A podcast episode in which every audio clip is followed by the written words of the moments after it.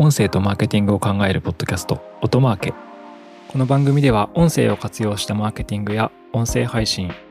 音声に近い領域の広告やアドテクコンテンツについてお話ししていきます。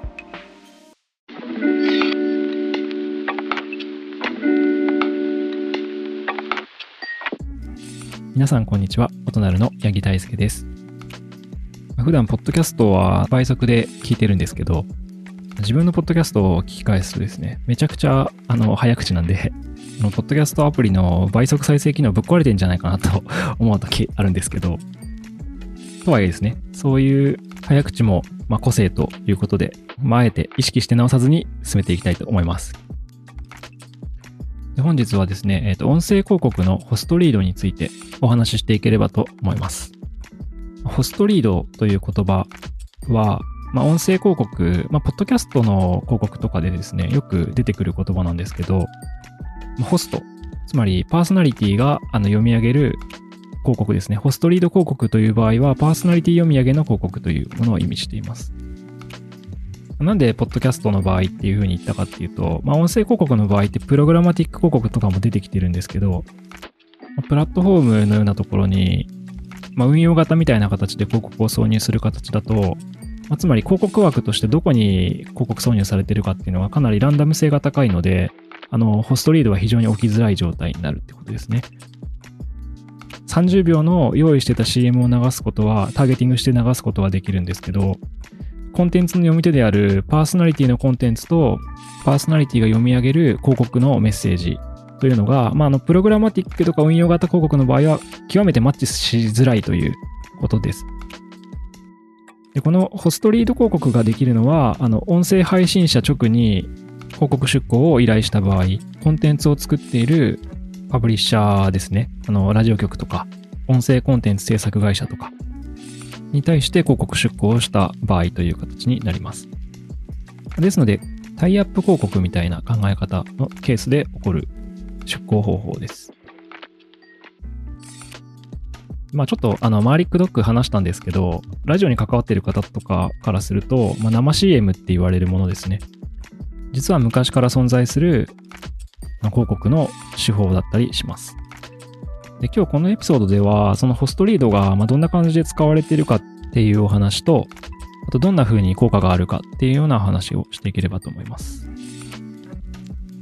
まずどんな風に使われているかというお話なんですけど、一番最新のアメリカのポッドキャスト広告の、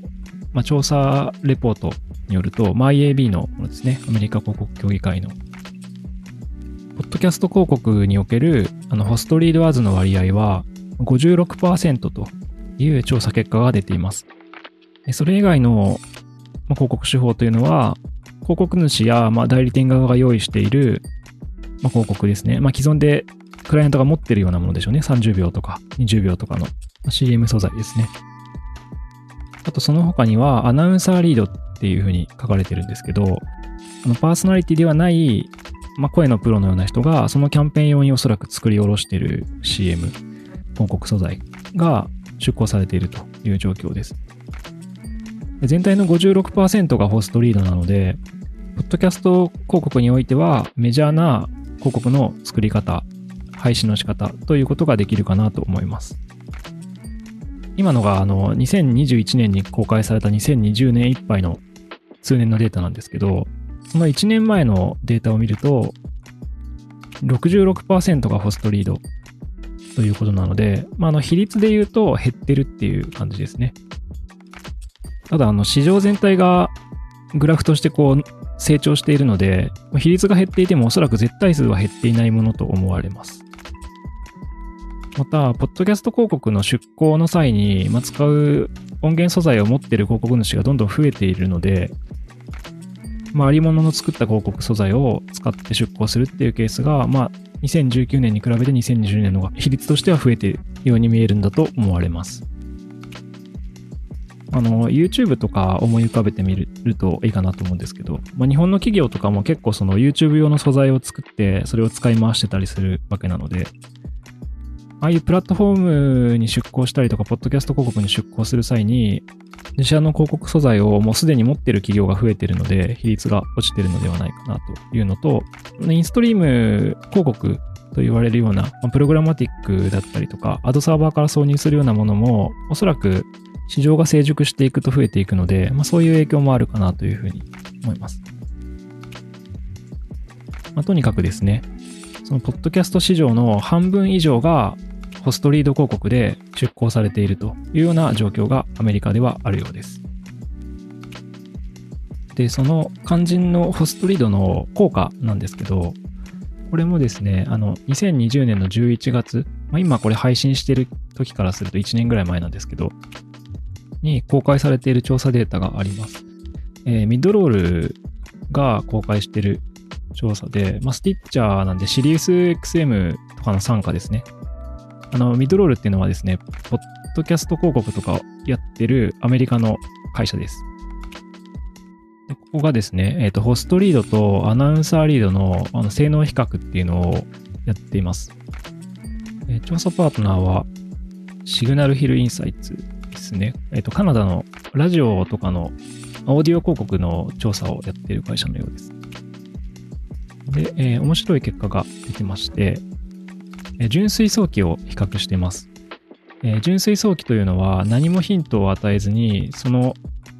自由回答形式で質問した場合のブランド認知率を調べた調査だという形ですね。これ2つの情報が書かれているんですけど、まあ、1つ目は、純粋早期を有力なブランドで行った場合、まあ、まあ誰しもが知るような、ブランドで行った場合は、アナウンサーリードに比べてホストリードは66%、つまり1.6倍の純粋早期が見られたと。で、もう一つは、え、新興ブランドの場合、これはあの誰しも知ってるようなあの企業ブランドではなくて、新しいブランド、認知率がまだあまり高くないようなブランドで、え、純粋早期を比較してるんですけど、こちらもホストリードはアナウンサーリードに比べて59%高い純粋早期、まあ、つまり1.59倍だったという結果が出ています。ということでですね、あの、ホストリードは、パーソナリティがそのコンテンツ内で読み上げていることによって、パーソナリティ以外が読み上げているアナウンサーの広告に比べると、まあ、非常に高い純粋早期のスコアが出るというような結果が出ています。このことからですね、ブランド認知を拡大させる広告のクリエイティブとしては、まあ、非常にホストリードは優秀であるというようなことが言えるんじゃないかなと思います。であと、まあ、これ以外にもメリットはあってですね、あの出向の方法にもよるんですけど、なんか運用型でもう CM すでにありますっていう場合はまあ別なんですけど、ホストリードは、まあ、実はあの広告を作る手間っていうのはホストに読み上げてもらうだけなので、そこの手間は実は結構ないっていうのが、あの、広告制作の部分に関してはメリットの一つでもあるのかなというふうに思います。あとは、ポッドキャスト広告の場合は、あの、まあ、ちょっとこの辺は、まあ、いろんなケースがあると思うんですけど、厳密に原稿を渡してるっていうよりは、あの、ポッドキャスターの方たちが、まあ、自由にやってくださいみたいな、トーキングポイントを渡されて、ここだけ押さえてもらえれば大丈夫なんで、配信者さんにお任せしますみたいなケースもあるので、まあ、言い回しとか表現の方法とかが配信者側に委ねられた場合、配信内容に合わせて、まあ、いつもの番組のテイストに合わせてとか、あのキャラクターに合わせてっていうような広告の作り方がされるので、まあ、実は結構クリエイティブになるんじゃないかと。面白みのない原稿読み上げではない番組と本当に一体化したユーザーが聞いてもあの笑ってしまうようなものだったりとか共感できるようなものっていうような広告手法に結果的になるというのも、まあ、非常にユニークな特徴かなというふうに思います。あと広告をクリエイティブに作ると、あの発信する側も結構楽しいっていうのもあると思うんで、なんかそのあたりも、まあ、純粋な用意された CM とかでは出せない良さかなと思います。はい。ということで、えー、本日はホストリードについてのお話をしました。私はこのホストリード広告は、例えばあの、僕が結構好きなポッドキャストで、こんにちは未来とかで、あの、時々入ってるのとか聞くんですけど、ちょっとあれはインタビューみたいな形をとってるので、ちょっとまあ特殊かもしれないですけど、今後日本でもこういうふうにホストリーダー広告が入ってくる、入っている、まあ、ポッドキャストエピソードみたいなものが増えてくるんじゃないかなというふうに感じています。はい。ということで、本日はこの辺で